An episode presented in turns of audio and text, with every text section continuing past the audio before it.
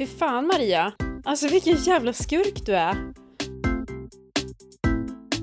Nästan en miljard kronor i företag som exporterar vapen till diktaturer.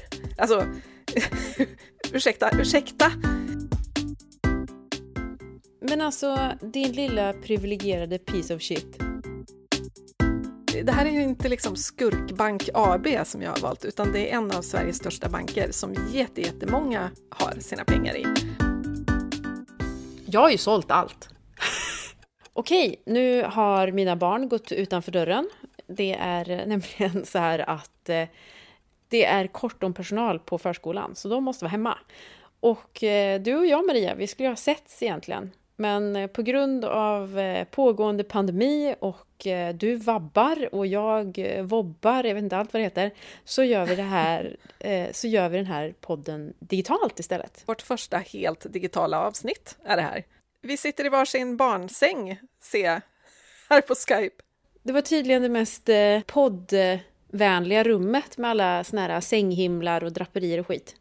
Man gör vad som krävs liksom. Eh, Men vi ska prata om pengar och lite synd är ju att vi inte sitter i något fancy bankvalv och skramlar med mynt och sådär. Men ja, det kanske inte finns så många bankvalv med fysiska mynt i längre, vad vet jag. Nej, och jag måste säga för alla de som lyssnar här att det här är ju en bättre vy än ett bankball med tanke på att jag ser Maria i en barnsäng med, vad är det du har över huvudet? En uppstoppad ja. fejkren? Ja. En, en gosedjursren? jag, jag, jag tror att det kanske är ett rådjur, men ja. det är inte ett, ett, ett uppstoppat rådjur, det är alltså ett gosedjur som Ja. hänger där, bara så att alla inte tror att jag har något slags jägartema i mitt barnrum här. Gud vad out of character du hade varit. Nåväl, innan vi drar igång, vi ska sätta oss till rätta i de här små, små barnsängarna, så ska vi lyssna på ett klipp. It's too much, it's too big, um, it's too expensive. Uh, do you have anything to add to these debates about, about just, the, in particular, the idea that it's kind of too expensive to deal with climate change? I mean, it is the money is there. If we can save the banks, if then we can save the world. I mean,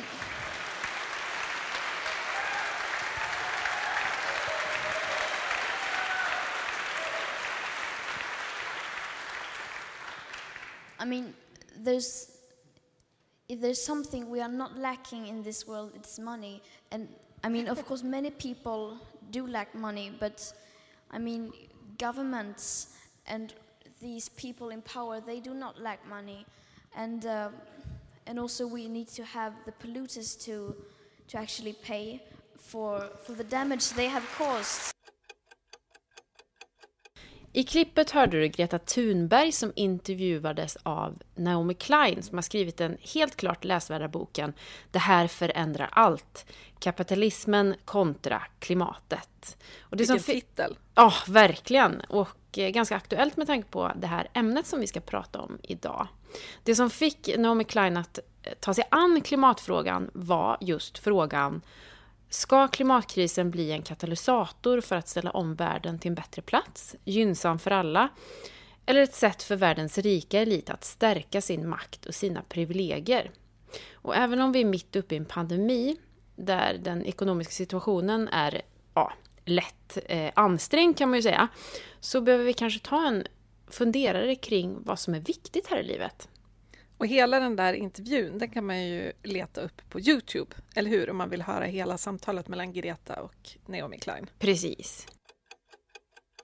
Vi ska i dagens avsnitt snacka någonting som jag tycker är sjukt svårt och lite läskigt. Vi ska snacka pengar i ett avsnitt som vi kallar för börs, bank och besparingar. Eh, vad tänker du om pengar? Jag tänker att jag hatar dem för att de gör mycket ont i den här världen. Eh, jag tänker mycket på orättvisor, att några har jäkligt mycket pengar och eh, några har nästan ingenting alls, eller ingenting alls. Ehm, jag tänker också att för mig som privatperson så är de ett nödvändigt ont och jag är glad när jag har dem. Behöver inte oroa mig så mycket. Eh, så att ja, det är lite mixed feelings kan man ju lugnt säga. Vad tänker du? Jo, men det är ju, det är ju samma här. Alltså, både du och jag är egenföretagare, men, men har ändå möjlighet att ta ut lön. Liksom. Det är ändå trevligt. Eh, och att vi betalar skatt. Jag tycker det är en eh, sjukt bra grej. Varför, varför är skatt så bra, Maria? Varför gillar du skatt?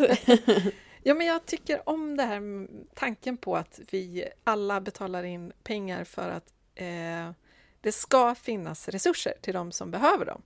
Det vill säga, vi hjälps åt att bygga en stor fluffig krockkudde i samhället som kan fånga upp alla som behöver den, när de behöver den. Och det kan ju vara jag en vacker dag, vad vet jag, det kan vara du också. Mm. Eh, så jag gillar ändå att vi gemensamt ser till att det finns den här krockkudden hela tiden. Eller hoppeborgen kanske man ska säga det som. Det ska vara kul vem, att betala skatt. Vem gillar inte hoppborg? Ja, men gillar den liknelsen med, med krockkudde och jag kan bara hålla med om att jag också tycker om att betala skatt. Sen vill man ju såklart att skattepengarna ska gå till vettiga saker som skola och sjukvård och äldreomsorg och sådär. Kanske inte till flygplatser som det blir i ganska många kommuner till exempel. Ja, det är nog ja, kanske inte så många som vet om att de, deras region eller kommun faktiskt äger en, en flygplats och därmed går en del av en skatt just till flyget som, ja, det kanske inte kommer som en chock, men flyget eh, är ju en ganska stor klimatbov. Så 26 att, av Sveriges 39 flygplatser är kommunalt ägda. Samtliga går med förlust. Mm. Ja. Det, är lite som det kan att, vara kul att veta bara. Sådär. Ja, precis. Liten heads up vart ens skattepengar går till ett ständigt blödande sår. Men du, vad gör du med pengarna som blir över när du har betalat all härlig skatt? Mm, först då så betalar jag härlig skatt eh, som är mitt bidrag till samhället. Sen så betalar jag en jäkla massa lån på en bostad skyhöga lån, eh, men eh, inte så länge till eftersom jag har sålt eh, lägenheten. Och planen är nu att flytta ut ur stan och flytta ut på landsbygden och bygga ett hus. Och kanske, kanske, kanske i framtiden bli fri från lån. Så det är planen. Men Coolt. ja, det känns spännande. To be continued på den. Men eh, förutom då eh, lån så sparar jag en del. Jag betalar försäkringar och köper mat och så konsumerar jag eh, mycket begagnat sajter och oh, en hel del tv-serier konsumerar jag. Vad gör mm. du med, med dina pengar? Ja, jag betalar också en faslig massa bolån. Tycker det är underbart, så jag har inte sålt min bostad. Nej, Nej men jag, jag lär betala bolån eh, över överskådlig framtid. Mm. eh, jag betalar räkningar, el och vatten och eh, ja, sophämtning och allt sånt. Jag betalar barnens aktiviteter när de nu har det i pandemitider. Eh, shoppar också en hel del begagnat på olika sajter, streamar tv-serier och sparar lite grann. Eh, sparkonton och fonder och sådär. Pensionssparar. Gör du det? Det ska man du, göra. Du vet att jag inte gör det och det här är min stora, stora ångest i livet. Äh, men alltså det här är så pinsamt och det här är så pinsamt Maria. Eh, jag har trott att jag har pensionssparat sedan 2013. Det här är jättebra om man har eget företag att, att faktiskt göra det. Men eh, jag hur, håller på att få igång det. Hur, hur trodde du att du pensionssparade? Nej, hur ska jag förklara det här? hur ska jag förklara det här? I, allt för dålig koll på min ekonomi, ska jag säga. Eh, det är kanske därför jag tycker att det här avsnittet är lite läskigt att göra. Eh, för att jag tycker inte att jag... Jag tycker att ekonomi är för svårt.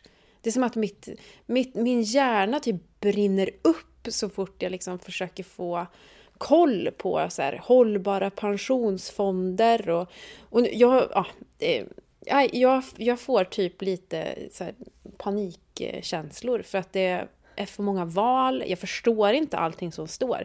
Då har jag ändå en hög, högstadieutbildning, Gud, herregud. Ja, ni hör ju. Jag har ju högskoleutbildning, men jag fattar fortfarande inte hur... Eh, alltså vad jag ska välja och hur jag ska välja och hur jag ska göra bra val. Min dröm är att det skulle vara liksom skrivet för typ en 13-åring så att en 13-åring förstår. Eh, för att jag tycker att det är för svårt. Alltså, Ja, texten är för svår. Det är för invecklat, det är för svårt att förstå. Det är för många val. Eh, det är för många dåliga val. Jag vill ju bara ha ett val som är jävligt bra, men det finns inte. Och då ger jag upp och blir arg och stänger igen datorn och tänker att det där gör jag någon annan dag. Och så gör jag inte det. Nej, men man vill ju ha den här oberoende parten och fråga, tycker jag. Någon som inte har någon som helst eh, liksom, någonting att vinna på att rekommendera det ena eller det andra, utan som bara har det som ett, ett jobb. Typ som en läkare, liksom. Nej. En oberoende person som bara vill en väl. Ja, jag, nu låter jag jätteparanoid, men jag inser också så att jag är ju en potentiell kund hos en bank eller en, en pensionsfondsförmedlare. Eh, och då, då slår jag lite bakut, för jag inser också så här, den här personen, alltså nu misstänkliggör jag typ hela, hela vårt samhälle, men jag, förstår ju också så här att, att de har en produkt att sälja. Eh, de vill ha mig som kund och det gör att jag inte kan få oberoende eh, råd. Och det, det gör mig irriterad. Det låter som att jag är jättemisstänksam mot människosläktet men alltså nej, det är jag inte. Men jag är misstänksam mot eh, jakten på pengar kanske. Ja, men precis. Men, och jag, jag tror faktiskt att du har all rätt att vara. Nu göd jag på foliehatten här med lite... Ja, gud, alltså fy fasen. Vad får- kommer vi få för kommentarer på det här avsnittet? Alltså, jag är livrädd. Vet du vad, jag fick, jag fick en oberoende person. Nej? Eh, jag, jag gjorde ett samarbete i min blogg för några år sedan, för två år sedan ganska precis. Eh, jag fick frågan om jag kunde tänka mig att låta Fair Finance Guide granska min eh, ekonomi. Det här, vet du, det här var läskigt att tacka ja till. Och så tänkte jag, jag kommer aldrig få en bättre chans att få insyn i hur mina pengar faktiskt används än så här. För hur ska jag kunna göra samma jobb själv? Det kan jag ju inte. Ja, så jag, jag trodde ju ändå att jag hade valt hyfsat bra. Jag hade mina pengar hos en av Sveriges vanliga storbanker. Eh, hade valt lite så här hållbarhetsfonder hit och dit och så. Och sen så släppte jag in dem i det här och eh, fick en rapport där det bland annat står då att till exempel min bank säger inte helt nej till investeringar i vapenexport till diktaturer. Fy Ställer fan kraft- Maria! Ja, jag vet. Alltså vilken jävla skurk du är! ställer knappt några krav på jämställdhet hos företagen de investerar i. Eh, 480 miljoner kronor är investerade i Lundin Petroleum som misstänks ha bidra- bidragit till folkrättsbrott i Sudan. Nästan en miljard kronor i företag som exporterar vapen till diktaturer. Alltså, ursäkta, ursäkta. Eh, över en halv miljard i indonesiska banker som finansierar palmoljebolag som skövlar regnskog. 298 miljoner kronor i företag som bidrar till allvarliga kränkningar av mänskliga rättigheter. Uppfyller bara 52 procent av internationella principer för att motverka klimatförändringar och satsar mer än dubbelt så mycket på fossila investeringar jämfört med hållbar energi. Det här var två år sedan, så det har säkert förändrats en del, men alltså, man kan inte med bästa vilja i världen säga att jag hade valt eh, en hållbar bank, kan vi ju konstatera. Ja, det kan vi konstatera. Och det här är ju, det här är ju, alltså, det här är ju inte liksom Skurkbank AB som jag har valt, utan det är en av Sveriges största banker som jätte, jättemånga har sina pengar i. Okej, det här måste vi ju förändra på något sätt, tänker jag. Alltså så här, precis som att man kan ifrågasätta eh, kommuner och regioner, vad ens skattepengar går till, så måste man ju också kunna ifrågasätta sin bank, var ens pengar går till. Alltså, jag är väl naiv, men jag trodde ju på något vis att mina sparpengar bara var pengar som låg och väntade på att jag skulle komma på en användning för dem. Inte att de finansierade typ vapen och regnskogsskövling. För då skulle jag ju liksom hellre ha haft dem i madrassen, typ. Mm. om man ska vara ärlig. Och sen kollade ju Fair Finance också på mina fonder. Och där hade jag ju valt lite fonder beroende på namn, så här, etisk fond och så vidare. Även de fonderna investerar i globala klimatvärstingar, alltså så här, kol, oljebolag, den typen, palmoljebolag och så vidare. Och det trots att jag hade valt det jag tyckte såg bäst ut på pappret. Jag hade ändå gjort ett aktivt val. Den här typen av insyn skulle jag aldrig ha haft om jag inte hade fått hjälp. Och det betyder ju att nästan ingen har den här insyn i sin bank. Men alltså, din lilla privilegierade piece of shit. Ja, det är jag. det här borde ju liksom gemene hen ha tillgång till, att någon synar ens ekonomi eller få hjälp av en oberoende part att syna sin ekonomi. Eller jag tänker generellt, borde det inte bara finnas en instans som hela tiden granskar bankerna så här så att de inte kommer mm. undan med det? Det vill säga privatpersonen ska inte behöva ställa sådana här kontrollfrågor och fråga var, var, hur används mina pengar när jag inte använder dem själv? Utan det ska ju bara vara ett självsanerande system som gör att det ska inte gå att investera i liksom, regnskogsskövling och vapen till diktaturer, mm. herregud. Jag tycker ju någonting är ju generellt fel i samhället om privatpersoner finansierar den här typen av aktiviteter utan Men alltså, att hur kan det vara det. lagligt överhuvudtaget? Alltså hur, ja. Ja, så, så det var ju kul bloggsamarbete. ja. Nej, Bytte herregud. du bank eller vad hände? Ja, jag bytte bank. Det tog mig ett tag. Jag var i någon slags chocktillstånd ganska länge och sen, eh, sen tog jag tag i det så jag bytte bank. Men jag har fortfarande den här banken också. Jag har två banker nu. Eh, för att den hållbara bank jag valde, den som rankar högst då i Fair Finance Guides bankgranskning, Ekobanken, de är tyvärr fortfarande för små för att ha de här tjänsterna som man vill ha, Swish och bankkort och sånt. Så att jag har mina pengar hos Ekobanken och jag har mitt lönekonto där och allt sånt där. Men jag har kvar min gamla läskiga storbank för att jag behöver kunna swisha och betala med kort. Du då? Jag har eh, tre banker. Eh, Två jätteläskiga storbanker? Nej. Nej. Eh, en storbank som jag använder för transaktioner. Nu låter det som att jag är någon form av börshaj. Pengatvättare kanske? Pengatvättare. Eh, nej, men eh, därför var det inga pengar, eh, utan mer har det för swishbetalningar och sånt. Men sen så har jag också Ekobanken och en bank till som också rankas väldigt högt, ska jag säga. Eh, men ja, så att jag också faktiskt Ekobanken på grund av att de har fått så hög eh, ranking av Fair Finance Guide. Precis, och det är också anledningen till att det faktiskt är Ekobanken som är vår samarbetspartner i det här avsnittet. Eh, så jag cyklade inte alls iväg till Maria på Ekobanken för att prata med henne, för nu är det pandemi, så då kör vi digitalt. Så att jag har ringt och pratat med Maria. Ska vi lyssna eller? Ja.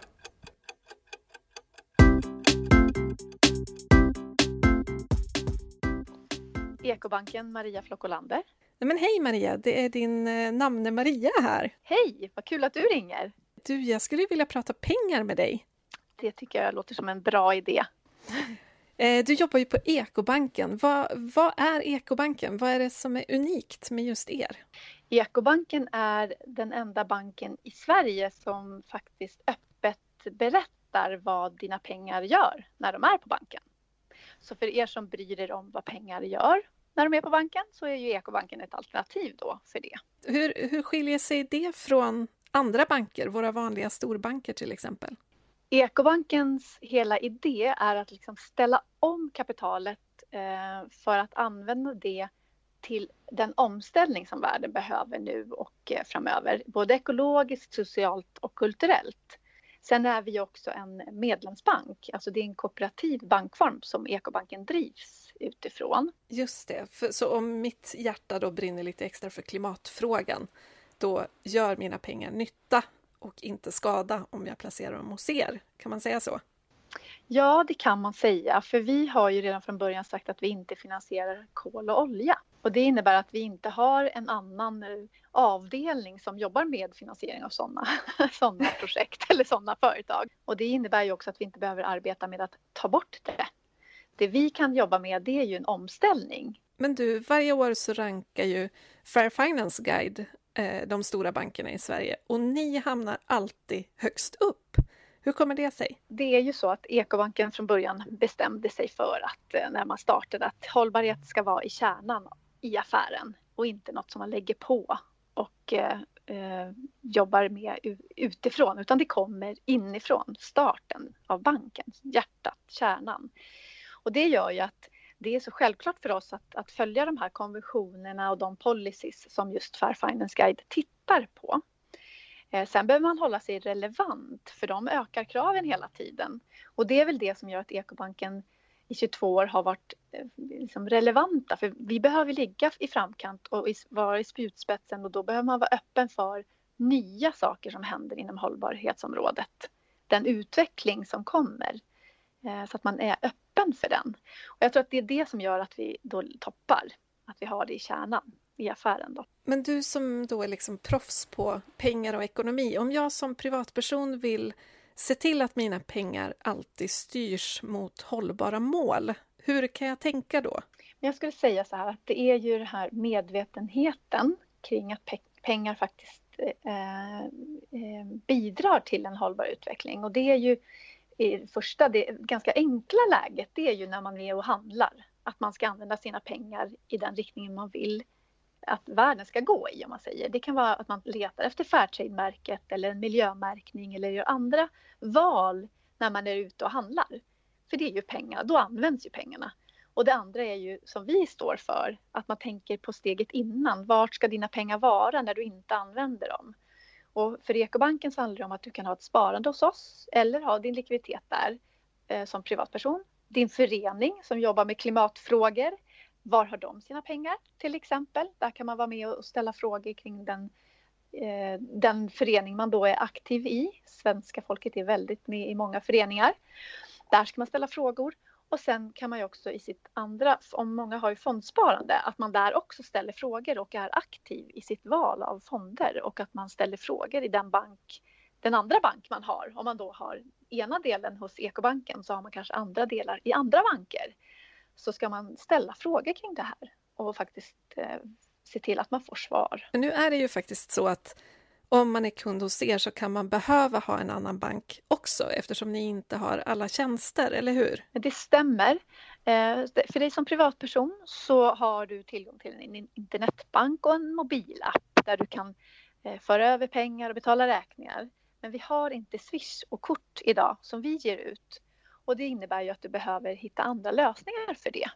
Och ha eh, i kort eh, i annan bank eller ett annat kort som finns på marknaden och koppla till bank, TK-banken och Swish då eh, ha det i en annan bank. Hur kommer det sig att ni inte har de här tjänsterna då? Ekobanken är en liten bank fortfarande och eh, vi har sagt att vi ska ju också vara experter på det vi gör bäst, nämligen hitta hållbara projekt och utveckla vad innebär hållbar utveckling och vad ska inkluderas i det? Det är där vi är experter egentligen. Sen vill vi ju självklart öka våra produkter och tjänster för även privatpersoner eh, och företag. Då behöver vi växa. Vi behöver få mer kunder eh, för att få möjlighet att göra det här. Sen så ser vi framtiden i, i kan ju erbjuda en del nya spännande saker. För det händer väldigt mycket på betaltjänst sidan och även betalinfrastruktursidan som man säger. Så vi får se. Vi, vi jobbar på vår produkt och tjänsteutveckling alltid och eh, hoppas kunna göra olika nyheter under året. Eller som, åren som kommer. Ja, men hur blir man kund hos er då? Det enklaste sättet är att gå till vår hemsida och klicka sig vidare på knappen där det står bli kund.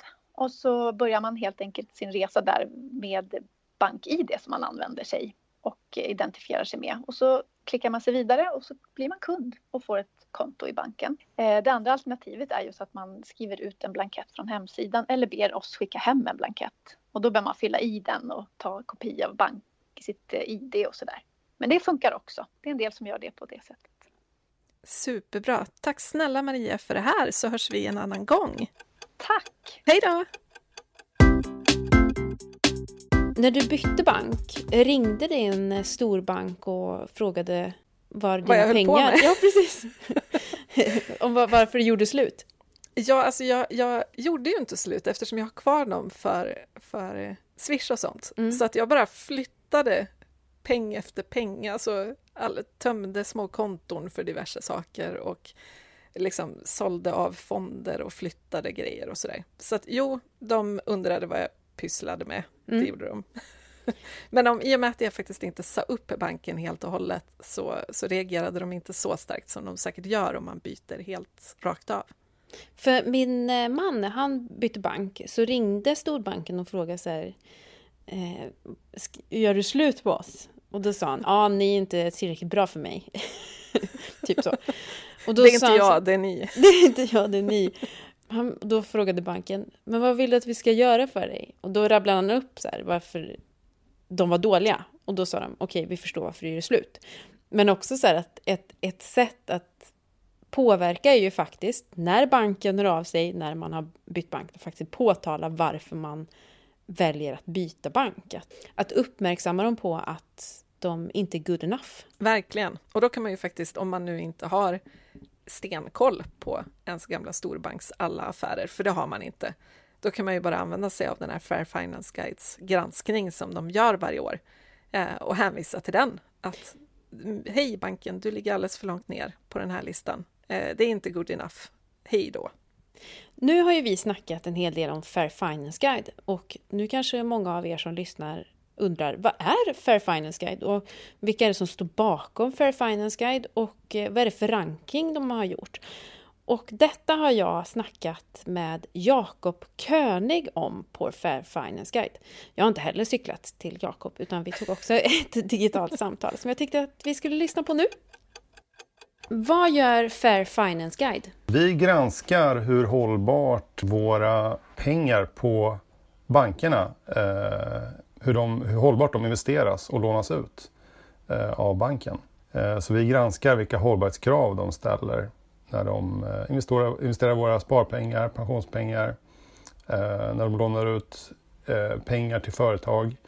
Bland annat så används ju våra pengar på bankkontot som som en sorts bas för att kunna skapa pengar och låna, ge, låna ut pengar till företag.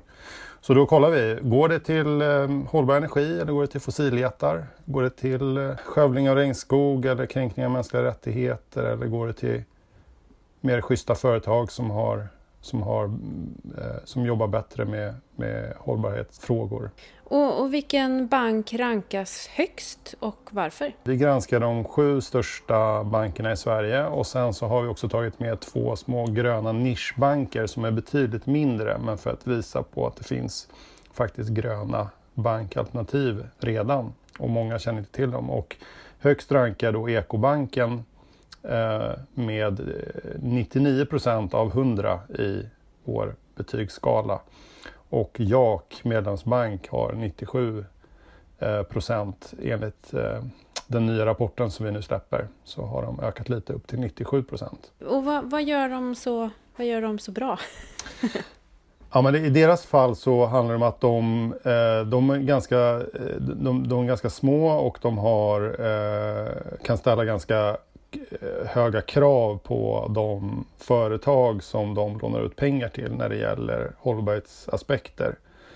Ehm, så att eh, det jämfört med en stor, en stor bank som har investerar och lånar ut i hela världen så, så har ju Ekobanken och Jak lägre hållbarhetsrisker och det är då också enklare att, att ställa högre krav på de här företagen. Så att det, man säger att till exempel Ekobanken och Jak lånar inte ut till fossil energi. Eh, medan storbankerna inte har någon strikt policy mot att stödja företag med fossilbolag. Eh, eh, bara vissa, vissa typer av avgränsningar.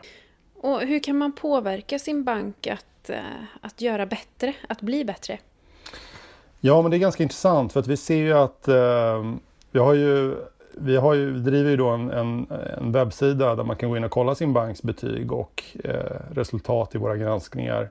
Och sen så eh, reagera på det genom att skicka ett, ett brev, ett förskrivet brev till sin bank och säga, eh, man kan skriva lite vad man vill, men det är ett förskrivet brev som säger liksom att jag ser era resultat, jag vill att ni blir bättre. Och vi, det är över 20 000 som har gjort det hittills och vi ser ju att det har effekt. Bankerna har inte varit vana vid den här typen av granskning och framförallt inte vana vid den typen av konsumenttryck eller tryck från, sina kunder.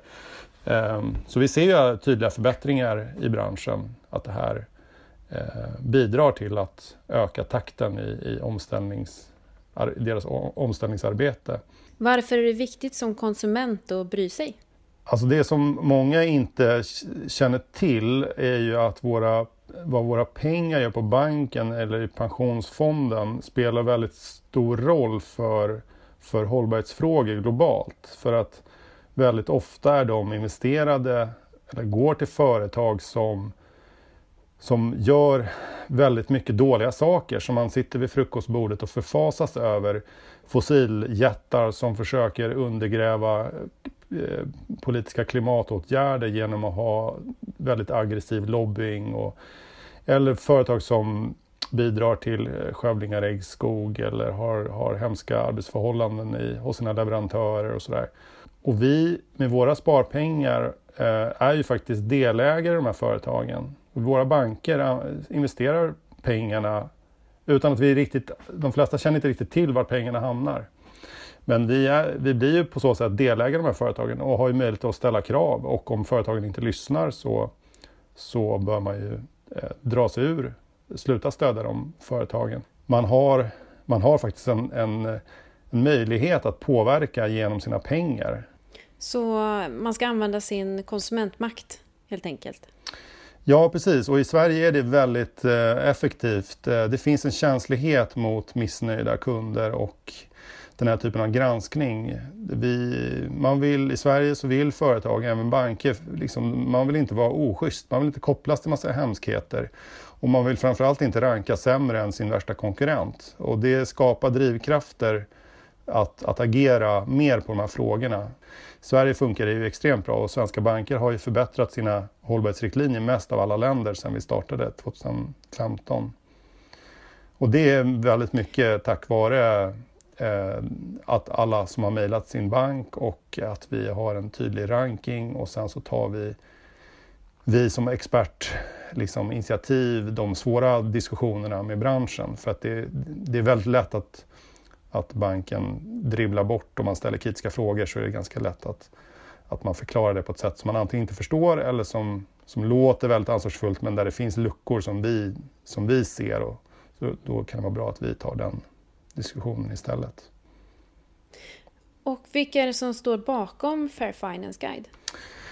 I Sverige så drivs det eh, av Sveriges konsumenter som jag jobbar på och det är ett samarbetsinitiativ så vi har Eh, fem partners, partnerorganisationer. Så det är Amnesty, eh, World Animal Protection, Diakonia, Fair Action och eh, Naturskyddsföreningen. Så vi är en liten koalition av civilsamhällsorganisationer som jobbar med olika typer av hållbarhetsperspektiv.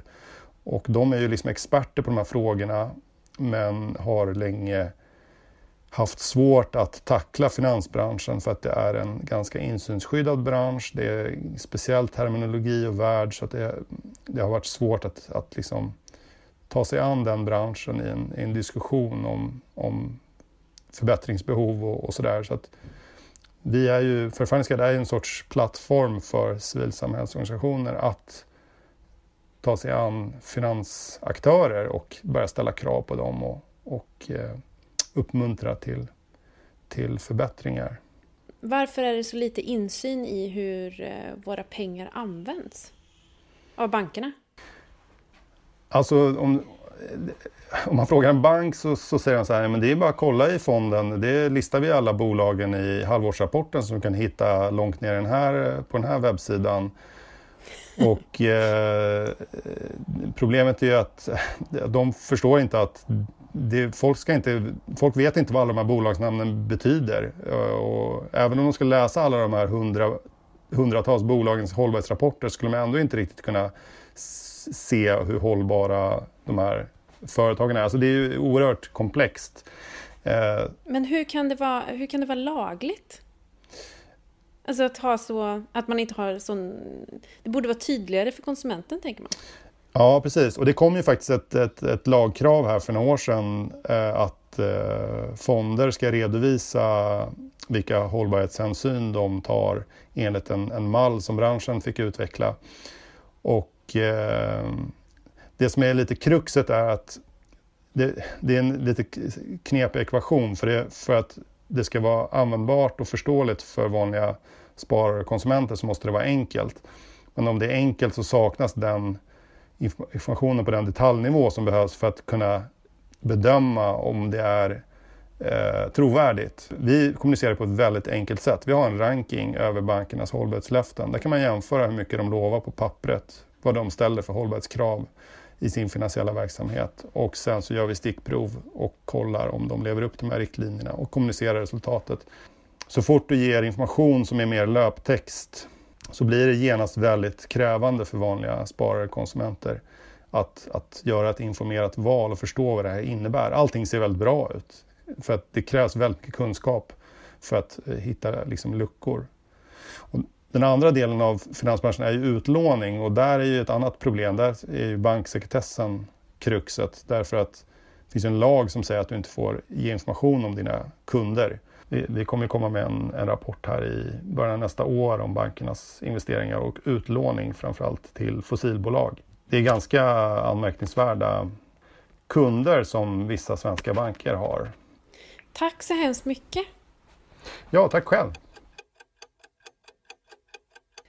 Ja, men bra, nu känns det som vi har eh, ganska bra koll på Fair Finance Guide och de blir ju också som en naturlig del av vår lista, eller hur? För nu är det dags för listan. Ja, och jag måste bara säga att jag är så avundsjuk på Nors Poddelpodd som har en egen jingel för listan. Det vill jag också ha. alltså de har ju inte bara en, de har ju en ny i varje avsnitt. Ja, jag vet, som deras lyssnare skickar in. Så om det är någon där ute som gillar att göra jinglar och skulle vilja vara vår jingel för listan, kan inte ni höra av er? Det skulle vara så fint.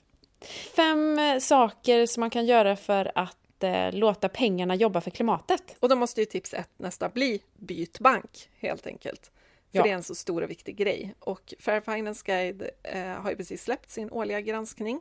Så att enklast är ju att gå in och kolla på den. Kolla hur ens gamla bank står sig. Eh, kolla vilken bank som känns bäst i magen att ha framöver. Och berätta för din gamla bank varför du drar. Och så kan man ju som sagt göra som vi, ha två banker, ha en för de här tjänsterna man behöver, men hålla pengarna borta från den i den mån det går och ha en som är hållbar där man har sina pengar. Eller varför inte ha tre banker när man ändå är igång? eh, det andra tipset i listan är klimatbytet. Och det är en, en sajt som vi vill eh, tipsa varmt om som handlar om att flytta pensionspengarna eh, så att de jobbar bra för klimatet. Det är ju miljarders pengar som ligger i diverse pensionsfonder och genom att styra om dem mot mer hållbara fonder, vilket man kan få hjälp med med hjälp av klimatbytet, så ser man till att pengarna gör nytta istället för att eh, de investeras i klusterbomber och eh, skit, rent ut sagt. Och Klimatbytet är faktiskt en eh, sajt som föddes som en tråd i Klimatklubbens Facebookgrupp. För det började diskuteras om det inte borde finnas ett smidigt sätt att flytta sina pensionspengar och så plötsligt så så skapades den sajten. Så den är ju vi lite så här klimatklubben stolta över dessutom. Ja, så mycket, bra, bra som har, så mycket bra som har fötts ur klimatklubben och engagemanget där. Så tack alla som är med i klimatklubben. Och om du inte är med i klimatklubben, gå med i vår Facebookgrupp och gör världen lite grönare. Punkt nummer tre. Där handlar det ju faktiskt om det här med, med att investera och divestera. Plocka pengarna från de ohållbara alternativen och lägga dem på de hållbara alternativen, alltså vara en medveten konsument. Att skapa efterfrågan på de klimatsmarta varorna, allt från att de små grejerna som avstår från pepparkakorna med palmolja i till att se till att eh, våra pengar bara köper förnybar el, till exempel. Varje litet konsumentbeslut är ju faktiskt en, en eh, medveten handling för att göra världen grönare, om vi vill det. Punkt 4. Om man har råd, stötta miljö och klimatorganisationer, eh, till exempel Naturskyddsföreningen, WWF eller varför inte Klimatklubben. Alltså att eh, främja organisationer som faktiskt jobbar med att sätta press på företag och politiker och hela tiden aktualiserar klimatfrågan och miljöfrågan. Berätta för andra vad du gör. Det vill säga, har du använt klimatbytet, dela det på Facebook så att folk ser att den här tjänsten finns. Har du bytt bank, dela det i dina kanaler på olika sätt. Berätta det för kollegor eller vänner eller grannar eller vad som helst att du har insett att du har en ohållbar bank och hur viktigt det är att byta. Inspirera andra att ta tag i sina pengar och eh, flytta dem till hållbara alternativ. Vi människor är ju trots allt flockdjur, vi gör som alla andra. Så Utnyttja det och låt andra gå i dina klimatsmarta fotspår. Punkt 3. Nej, punkt... Gud. Jävlar, fucked up. Punkt 6. Påverka vart dina skattepengar går till. Och en liten eh, fråga att ställa sig själv. Var verkar dina pengar? Och eh, verkar de inom till exempel då flygplatsbranschen så kanske det är läge att påverka din kommun eller region att eh, investera sina pengar på ett mer hållbart vis.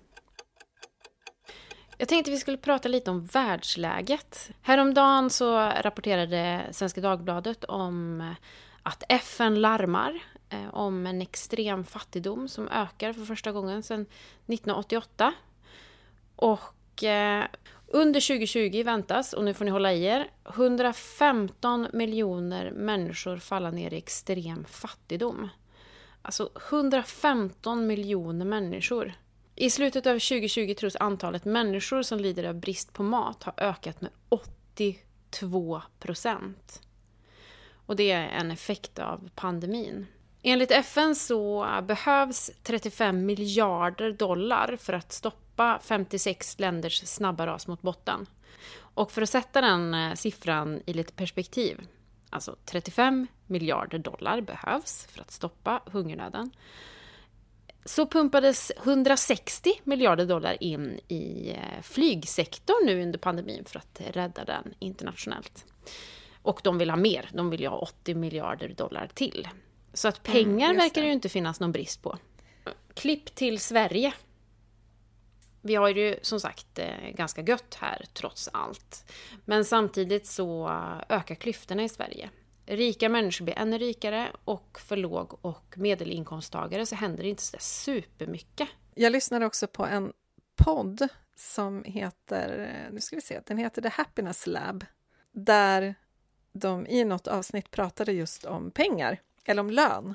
De hade gjort någon form av eh, experiment där de lät folk välja mellan två lönenivåer.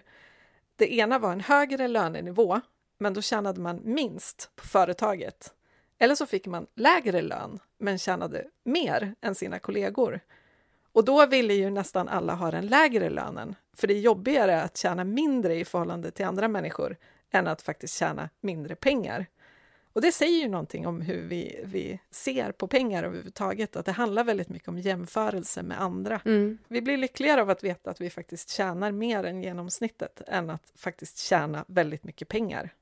Och med tanke på det där experimentet då i Happiness Lab, att vi blir lyckligare av att veta att vi tjänar mer än andra, så är det ju intressant det här med att världens 26 rikaste personer äger lika mycket som den fattigaste halvan av världens befolkning. De, de, de är väldigt mycket rikare än alla andra, så det är väl där lyckan ligger och snarare i en, hur många miljarder de har på kontot, antar jag.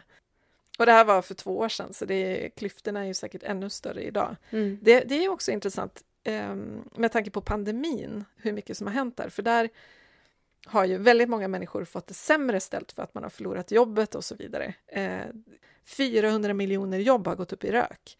Eh, 430 miljoner små företag i riskzonen till exempel. Samtidigt så har de 100 största vinnarna på börsen adderat mer än 3 trillion dollars. Så de 25 rikaste miljardärerna har blivit helt sinnessjukt mycket rikare tack vare pandemin. Ja, fy fan. Yes, Jeff Bezos, alltså Amazons eh, grundare, han skulle kunna ge sina 876 000 anställda en bonus tack vare det här. De skulle alla kunna få 105 000 dollar var. Alltså det är en miljon, mm. typ alla, varenda anställd på Amazon skulle kunna få typ en miljon dollar. Och han skulle fortfarande vara lika förmögen som han var innan pandemin började.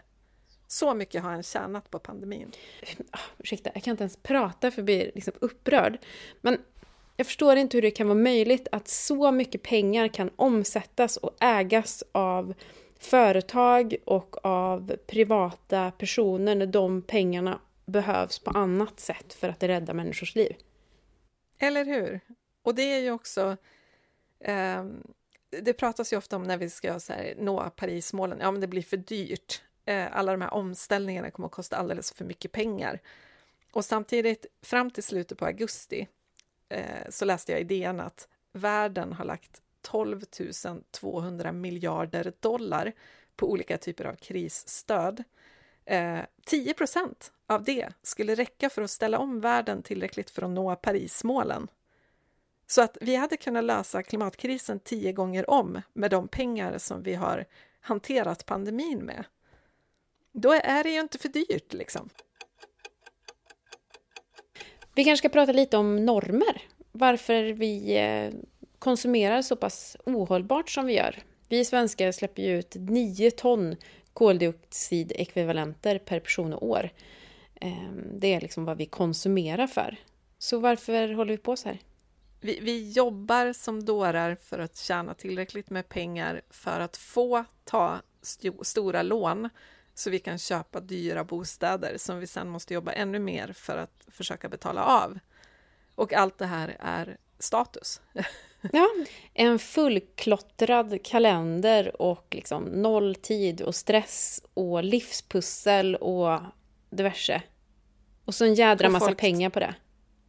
Och folk tar snabba sms-lån för att kunna köpa sig en semesterresa eller en extra stor grill eller vad det nu kan vara. Eller ta ett sms-lån för att liksom nå upp till standarden som är i det här landet, vilket är en jäkligt ohållbar standard. Alltså jag tror att vi liksom har glömt bort vad tusan vi håller på att pyssla med, eller vad som är meningen med livet. Nu kommer vi in i filosofiska rummet här, men, men eh, jag har blivit lite trött på det där. Det är därför jag ja. har sålt lägenheten, sålt torpet och inte vill vara med längre. Problemet är väl också att det är norm att låna pengar. Alltså hela vårt samhälle går ut på att vi lånar pengar och att det ingenting konstigt. I somras så såg jag ett spännande tv-program eh, som berörde just det här med lån. Och det var ett brittiskt eh, program som går på Netflix som heter Ett liv utan lån. Där man får följa olika personer som har liksom tröttnat på att vara inne i det här ekorrhjulet och hela tiden betala av lån och hela tiden försöka liksom upprätthålla det här livet. Och på olika sätt liksom löste det. Det var alltså ett, eh, ett program om hus eller boende. Eh, ett program som också fick mig att liksom puffas eh, över kanten till att faktiskt fatta några radikala beslut för egen del. Att just sälja lägenheten och sälja torpet och, och försöka leva utan lån det är ett problem att det är så normaliserat att ta ett lån. Okej att det behövs lån att kanske studera, det är en sån sak som vi, vi investerar i oss själva, eller att ta ett lån för att bo, eller ett lån för att, eh, att eh, betala ett färdmedel för att vi ska ta oss till jobbet till exempel. Men mycket av de lånen som tas idag är ju rena begärslån. Mm. Man vill ha, man vill ja, uppdatera, man vill byta ut. Och nu när vi precis har eh, Black Friday och Black Week och Black Weekend. Vad rullade det in i min mailkorg och diverse sms? Jo, från, från banker som gav mig möjligheten att liksom ta ett snabbt lån eh, om jag ville ha någonting på Black Week eller Black Friday. Och det där gör mig inte bara irriterad utan faktiskt mörkrädd. För det är så lätt att skuldsätta sig. Och så ger det ju också bilden av att, att alla har råd med allt det här. Mm. Fast det är ganska få som har det. Vi lånar ju till det, men det är inte det vi pratar om högt. Och sen så, ja men allt fler länder tar sig ur fattigdom nu, vilket är fantastiskt. Men vad sätter vi som lever i de rika länderna för, för normer som andra länder sen kommer att försöka efterlikna mm. därför att vi har den levnadsstandard som andra länder bara drömmer om. Mm. Eh, då, jo, vi sätter en, en norm som är belåna, jobba jättemycket, eh, konsumera långt över planetens gränser. Allt det här hänger ju ihop liksom. Ja.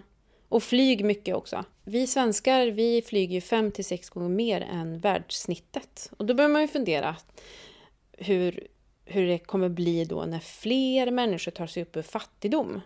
Ska vi liksom förvägra dem att flyga och leva som oss? Eller ja, borde... vi är, vi, ja, vi är ju 56 gånger mer värda än andra Ja, just det, det var så det? det? var. Just det, ja. Vi var ju lite mer värdefulla än alla andra, så var det ja. ja. Mm.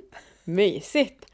Nej, men det är klart att vi inte kan liksom eh, vi kan ju inte säga så här, nej så får inte du göra, för så, det här är vårt sätt att leva. Utan vi måste väl också föregå med gott exempel och visa att det går att ha ett hållbart liv och en väl, ett välmående land som, eh, som rymmer inom planetens gränser. Men då handlar det väl väldigt mycket om att liksom frikoppla lycka från pengar. Att mer se pengar som kanske ett nödvändigt ont faktiskt för att täcka basbehov och för att eh, investera i framtida lösningar och att hjälpa dem som behöver hjälp på olika sätt och så vidare. Och inte som ett sätt att förverkliga sig själv. Jag ska ha jättemycket pengar så att jag kan köpa diverse saker som jag tror kommer att göra mig lycklig. Den, hela den liksom tankekedjan är ju fucked up, om man ska vara ärlig. Mm. Ja, men Maria, vi har ju pratat lite om, om eh, vår personliga ekonomi och vad man kan göra som individ. Att man kan sätta press på kommunen och, och Eh, bank och så. Vi kan gå in på det mer sen. Men, men jag skulle vilja prata om pengar ur ett större perspektiv. Dels då, som vi varit inne på, det här med vilka normer vi har och det samhället som vi lever i, hur ohållbart det är och hur vi använder våra pengar. Men sen så finns det ju faktiskt saker som till exempel grön skatteväxling som handlar om att man faktiskt använder pengar för att liksom pusha i bättre riktning. Alltså till exempel att man lägger på skatt på plastpåsar eller kemikalier eller miljöovänliga eh, produkter. Och sen så pushar man in de pengarna som man får in via skatt till eh, exempelvis arbete, att man kan sänka skatterna på arbete. Och på samma sätt då, så samtidigt så ser man till att det blir lättare att göra rätt och svårare att göra fel ju. Ja. Eftersom de, de dåliga alternativen blir dyrare. Och det här vill vi ju såklart se mer av och i en högre takt. För det här är ju en viktig, alltså en väldigt viktig eh, pusselbit för att liksom styra om hela vårt eh, samhälle. Och också som du har varit inne på, att göra det enklare för eh, varje människa att faktiskt eh, fatta mer hållbara beslut. Jag tycker också det är intressant det här med, med eh, liksom väl, välfärd kopplat till tillväxt. Alltså att till en viss gräns så, så finns det en poäng att öka BNP, alltså öka tillväxten, för att det liksom boostar allas livskvalitet på något vis. Mm. Men att sen plana kurvorna ut, alltså tillväxten fortsätter men vi får inte mer tillbaka i livskvalitet, utan istället kanske vi blir mer stressade och utbrända och belånade och allt vad det är. Eh, så att det, det, det är väl lite som det här med pengar också, att till en viss gräns så finns det en poäng i att försöka få en högre lön till exempel, för man känner sig lite tryggare och man känner eh, att man, ja men liksom livet känns lite mer behagligt. Men när man kommer över en viss gräns så får man inte samma effekt av pengarna i välmående längre.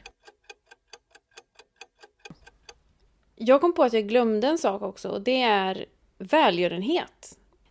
Men precis när man har fått lön så bara, fan jag känner mig rik. Jag har liksom, nu kan jag lägga undan kanske pengar till någon, någon form av eh, sparande. Jag kan köpa mat, jag kan betala av mina lån. Jag kanske kan köpa ytterligare ett par begagnade tights till barnen istället för att kanske laga de gamla.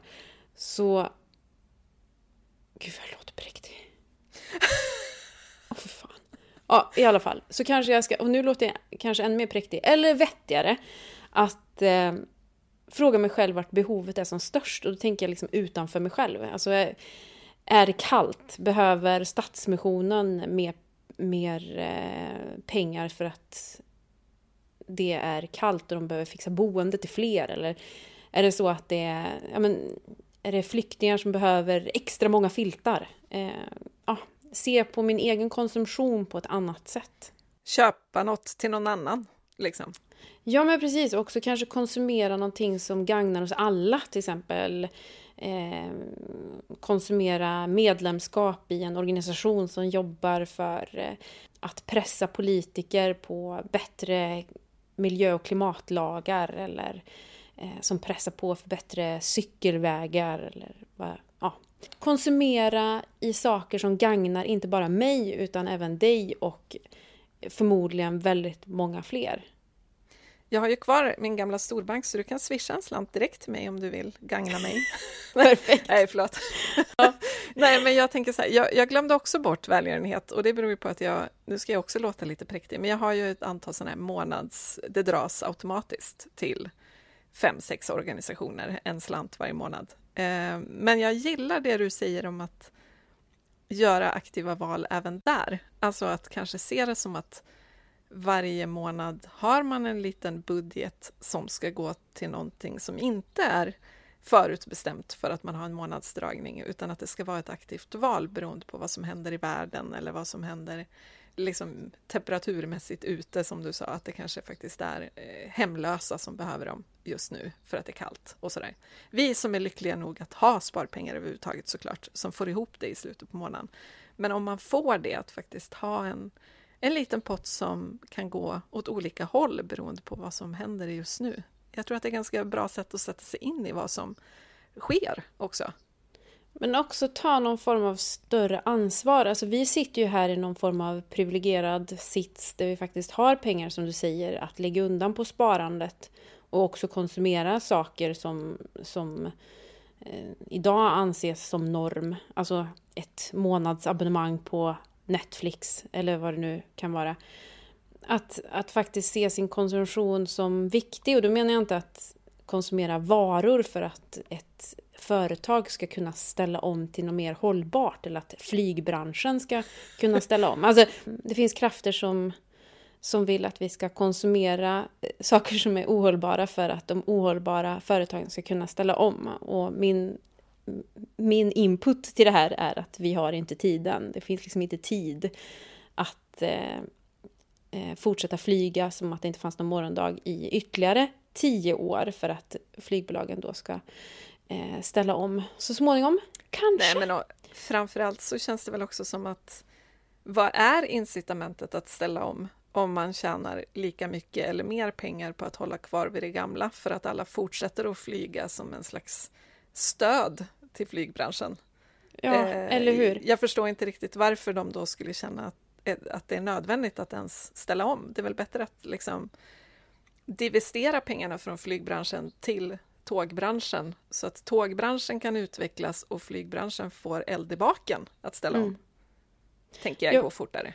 Jag håller med. Och jag, för att liksom återkomma till det som, som vi pratade om, att, att om man nu ska konsumera saker så kanske det ska vara en typ av saker som ja, men, ut, utöver sina så här, behov såklart, om man inte har några brallor eller ett par strumpor så, så är ju det faktiskt ett behov. Men, men att lägga pengarna på lite vettigare saker kanske. För det är, ju inte, det är ju inte så att vi är ensamma i den här privilegierade sitsen, Maria, utan det är ju väldigt många i det här landet som har väldigt gott ställt. Och du och jag är två av dem. Och ser vi till världen så är vi, hör vi ju till den promille som har mest pengar trots att vi inte, varken du eller jag är liksom rika på något vis. Men sett till genomsnittet i världen så är vi definitivt snorrika. Och jag tänker också att det finns ett ansvar i det, eh, eller snarare kanske en plikt, kan jag tycka. Ehm, att vår välfärd som vi har i det här landet, det bygger på att vi har skitat ner en jäkla massa. Vi har en, en hel radda av eh, utsläpp av växthusgaser bakom oss för att komma till den här välfärden. Och nu sitter vi här med ord som vill höver och unna oss och jag kan tycka att det, det finns ett ansvar i att, att ha pengar. Eh, man har en makt, både som konsument men också faktiskt att göra något vettigt av den här världen. Varför gör vi inte något vettigt av våra pengar då? Vi som faktiskt har pengar överhuvudtaget? Jag tror att dels så bygger det på normer, alltså att normen är att visa upp ett schysst hem snarare än att eh, visa att man gör något gott för någon annan. För någon annan. Sen så tror jag också att det, och det här irriterar mig så, så fruktansvärt eh, mycket att, att man liksom anses vara präktig eller liksom eh, god, som att det är någonting dåligt när man vill göra gott för andra. andra. Att det är liksom som en kuliss för, eh, för liksom självbilden av sig själv. Att man försöker liksom iscensätta den goda människan. Alltså eh, den, den typen av liksom syn på, att, att, på välgörenhet kan jag tycka finns. Som man liksom vill skjuta ifrån sig lite. Att så här, men jag är, jag är fan eh, jävligt risig men jag, eh, jag ger i alla fall en peng till, till Unicef. Alltså att man, jag vet inte. Och det blir så jäkla knäppt att det, att det finns den där bilden. Det känns som att det är mer okej att säga ah, jag brände 5000 spänn på krogen igår, än att säga igår skänkte jag 5000 spänn till Unicef. Folk tittar konstigare på dig om du har skänkt pengarna till Unicef. Det, det bryter mer mot normen att säga att man har gjort något gott än att säga att man har vaskat pengar. Konstigt nog. Men det blir så upp och nedvänt för att det är som att, att när man vill göra gott med pengar så anses det vara något egoistiskt. Jag vet inte om det är ett resultat av det här individualiserade samhället där vi hela tiden pratar om individen som att det, vi jobbar liksom med någon varumärke hela tiden, vilket känns helt fucked up. Eh, istället för att man faktiskt genuint kanske vill göra något bra för andra. Jag vet ja, men precis. Att vi investerar i vårt eget personliga varumärke genom att konsumera saker. Istället för att investera i samhället genom att konsumera välgörenhet, till exempel. Lång och osammanhängande utläggning från, från min sida, kanske. Men ja, det är någonting som är riktigt eh, konstigt här, kan jag känna. Jag funderar också på hur vi ibland ser på en prislapp på olika vis. Det vill säga att vi, utan att blinka är väl att ta i, för jag tror att vi fnyser lite, men vi kanske betalar 49 spänn för en latte på stan i en engång, engångspappmugg med plastlock eh, för att vi unnar oss. Och sen köper vi en billig t-shirt på en, en eh, fast fashion-kedja för 49 spänn och reagerar inte alls. Men däremot så snålar vi in och väljer inte det ekologiska alternativet i mataffären för att det kostar 2-3 kronor mer än det icke-ekologiska alternativet. Um, och vi kan lägga enorma pengar på en fossilbil. Men vi vill absolut inte betala eh, vad ska vi säga, 799 kronor för ett hantverk för att det finns en massproducerad kopia som kostar 79. Alltså jag tycker vi ser på prislappar så oerhört konstigt just nu. Att vi, vi ställer det bara i relation till ett billigare alternativ finns. Nej, jag bara trasslar in mig nu, för det finns billigare alternativ till, till latten också. Mm. Och där väljer vi det dyra alternativet. Nej, jag förstår inte riktigt vad jag vill komma. Men jag vill väl på något vis bara så här, lyfta frågan om att det som vi tycker är dyrt i vissa sammanhang är, kostar ingenting i andra sammanhang. Och vi, det är som att vi inte kan se sambandet ibland mellan vad saker faktiskt kostar på riktigt. Okej, är du eh, redo för en utmaning? Jag är redo för en utmaning, yes.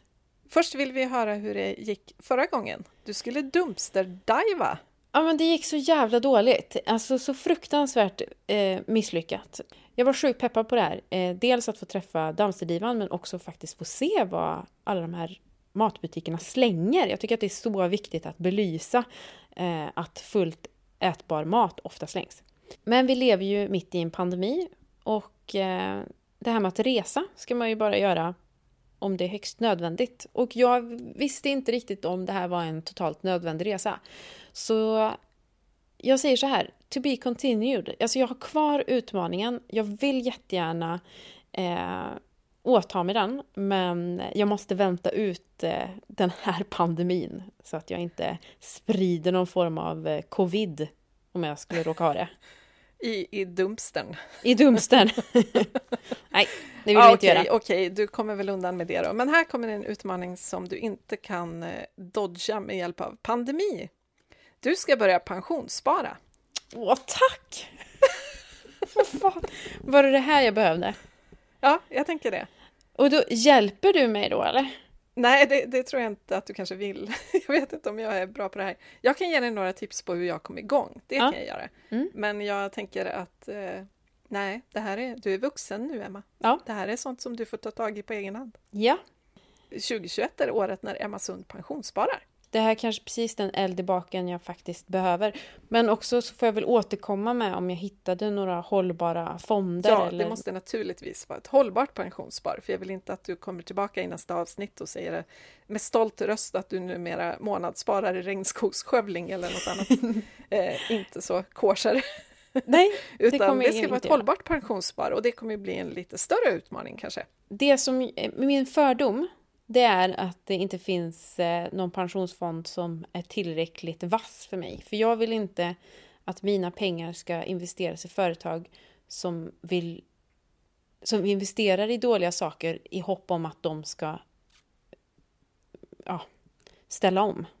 Jag tänker också så här att du kan ju se eh, pensionsspar kan ju vara olika saker. Det kan vara en klassisk pensionsfond, men det kan ju också vara ett ett sparande bara som du bestämt dig för att du inte får röra. Mm. Som är ditt eh, liksom, privata pensionsspar ändå. Eh, och då kan det ju handla om att investera i, i hållbara bolag till exempel.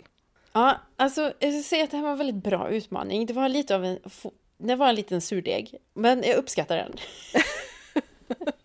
men jag kommer återkomma med full rapport, jag lovar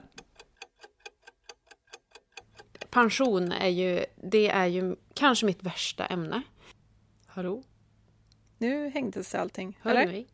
Eller så är du väldigt, väldigt stilla. Nu frös du till is. Hallå? Ja, nu Hallå? börjar du röra på dig igen. Vilken pose var det? Var den här? Någonting som jag faktiskt har gjort är att jag har styrt om mina premiepensionsfonder. Jag har alltså inget pri eh, privat pensionssparande än, men eh, premiepensionsfond har man ju. Det har man ju, precis. Det har man ju. Och det är det man kan styra om så att man inte investerar i massa skit. Jag har till exempel valt bort klusterbomber. Perso Va? Varför då? Det låter ju jätteroligt. Alltså så jävla vidrigt att det här kan komma på köpet om man inte gör ett aktivt val. Klusterbomber, kemiska och bi biologiska vapen, kärnvapen, vapen och krigsmateriel, eh, pornografi, fossila bränslen, kol. Eh, ja, det är mycket gött här. Alltså är det inte helt sinnessjukt att vi måste välja, aktivt välja bort de här sakerna? Borde det inte vara så att man får klicka i om man hemskt gärna vill investera i klusterbomber och porr? Eller hur? Alltså, ja, varför är det inte så? Det, det förinställda valet och nudging och så vidare. Det vore ju trevligt om ens förinställda val inte var ja, det är okej med klusterbomber. Tänk vilken normfucker det skulle vara om alla som investerade i till exempel eh, fossila bränslen också fick lite högre skatt. Mm. Eftersom det kostar ju en jädra massa pengar att eh, att försöka laga den här planeten om vi får först förstör den med en massa fossila bränslen. Vi har ju ett allmänt pensionssystem med en del som vi själva kan påverka och den kallas för premiepension. Och de här fonderna då, det är det som är valbart. Det är det du har klickat ur, att du tycker att kemiska vapen inte känns så himla sköj. Eh, men 60 procent av alla pensionssparare gör ju inte det här aktiva valet. De klickar inte bort klusterbomberna och porren och liksom alla de här läskiga grejerna. Och det innebär då att deras premiepension förvaltas av Sjunde AP-fonden och de väljer var pengarna ska investeras. Och de klickar inte bort klusterbomber, kan man säga. Och det finns ju många AP-fonder som hänger ihop på lite olika sätt. Det tänkte vi inte gå in på, för det blir väldigt långt mm. poddavsnitt. Mm. Men det här kan man läsa mer om på Naturskyddsföreningen. För Naturskyddsföreningen har ju då granskat första till fjärde AP-fonden och insett att de investerar i 89 fossiljättar till bolag. Mysigt. Mysigt, mysigt. Så de lever ju verkligen inte upp till det här med att eh, till ett krav som faktiskt finns på att de ska investera hållbart. Eh, de har ju kommit överens om att den svenska statens värdegrund liksom ska ligga till grund för deras verksamhet. Och det följer de inte idag. Det har de till och med fått kritik för, eller hur? Ja, FN har kritiserat Sverige för att hantera folkets pensionspengar på ett väldigt destruktivt sätt. Väldigt omodernt. Verkligen omodernt. Så Naturskyddsföreningen har ju då en, ett upprop där vi ska gå in och skriva på att vi naturligtvis vill ha fossilfria pensioner. Eh, så i skrivande stund så är det 17 894 personer som har skrivit under. Det borde ju vara minst det tiodubbla, tycker jag. Mm. Eh, så det ska alla som hör det här gå in och skriva på, tycker jag. Det har redan gett resultat faktiskt, trots att det inte ens är 20 000 som har hunnit skriva på än. Första AP-fonden har bestämt sig för att göra sig av med sina investeringar i fossila bolag. Men det finns fler AP-fonder och alla hänger ihop, så vi måste liksom fortsätta att sätta press här. Det finns mer att göra. Verkligen, men det märks ju. Aktivism funkar. Att höja sin röst funkar. Så vi ska ju liksom aldrig ge upp på att vi kan påverka, tycker jag. Och det här är ju en sån, liksom, alla berörs av det här. Varenda svensk berörs av pensionssystemet. Så vi måste ju liksom lägga lite tid på det här, även om det är tråkigt och läskigt och jobbigt på alla sätt och vis. Det tycker nog de flesta. Men grejen är ju också, om man, om man ser det lite egoistiskt, eh, vi ska liksom en vacker dag när vi har jobbat färdigt ska vi på något vis kunna försörja oss på våra, vår pension. Och då vill man ju ändå att de pengarna ska gå bra i sina investeringar så att de inte blir mindre värda utan mer värda så vi kan leva gött på ålderns höst. Och det har ju visat sig nu att, att eh, hållbara investeringar går bättre på börsen. Så det är klart att vi vill att pensionspengarna ska investeras hållbart så att vi inte förlorar pengar på kuppen. Eller hur? Då, ja, då går det väl ändå till någon form av rätt håll kan jag tänka mig. Om de, om de hållbara investeringarna går bättre än de ohållbara. Precis, och det kan ju vara sånt som solceller och vindkraft och miljöteknik och sånt. Solceller har ju, jag tror att det var tidigare i år som solceller gick, eller solenergi gick om och blev det billigaste, den billigaste energiformen i världen. Mm. Så det är ju liksom, det är ju inget snack om att det är framtiden. Och det märker man ju också att fossilbolagen vet om att deras tid är räknad. Det såg vi ju med Preem till exempel, som trots att de faktiskt höll på att vinna den här Preem-raff-kampen i Lysekil, att få bygga det här raffet, eh, så drog de tillbaka ansökan innan den ens hade gått i mål. Och det är ju ganska uppenbart att de gjorde det för att de insåg att det här var inte särskilt bra affär. Det var inte så himla genomtänkt. Tiden för de eh, fossila investeringarna kanske är förbi. Ja, och så tror jag också på andra värden, att man investerar inte bara i sin egen ekonomi utan man investerar i andras liv eller andras framtidsutsikter. Ehm, och det är ju också ett värde i sig. Bidrar till omställningen. Ja, men precis. Det är ju, vi, vi satt ju och diskuterade inför det här avsnittet att så här, hur mycket kan vi säga utan att bli högst eh, inkompetenta ekonomiska rådgivare till våra lyssnare. Det vill säga, vi kan ju inte säga oh, den här fonden är jättebra och hållbar, lägg alla era pengar i den här korgen. Det skulle ju inte riktigt vara vettigt på något vis. Så vi kommer ju inte att nämna bolag och fonder och sånt, för det blir ju, det kan ju bli väldigt fel helt enkelt. Vi är inga proffs på det här. Det man däremot kan säga är ju att det finns alternativ som ja, men till exempel investerar i solpaneler i fattiga länder som gör att människor som inte ens har haft elektricitet får det och som på så vis höjer sin levnadsstandard utan att gå den här fossilvägen som vi har gått för att nå till vår levnadsstandard. På det sättet så hjälper man ju faktiskt människor någon annanstans i världen samtidigt som man får avkastning på sina sparpengar. Så det är ju win-win på alla sätt och vis. Så den typen av alternativ finns och man kan leta upp dem och man kan flytta sina pengar dit. Så! Jag känner mig som SVT, nämner inga varumärken. Bra! Har vi sagt allt vi vill säga om ekonomi eller? Nej, det har vi förmodligen inte. Vi har väldigt mycket mer att säga om det här. Men vi kanske ändå måste avrunda nu, för nu behöver min son få lunch.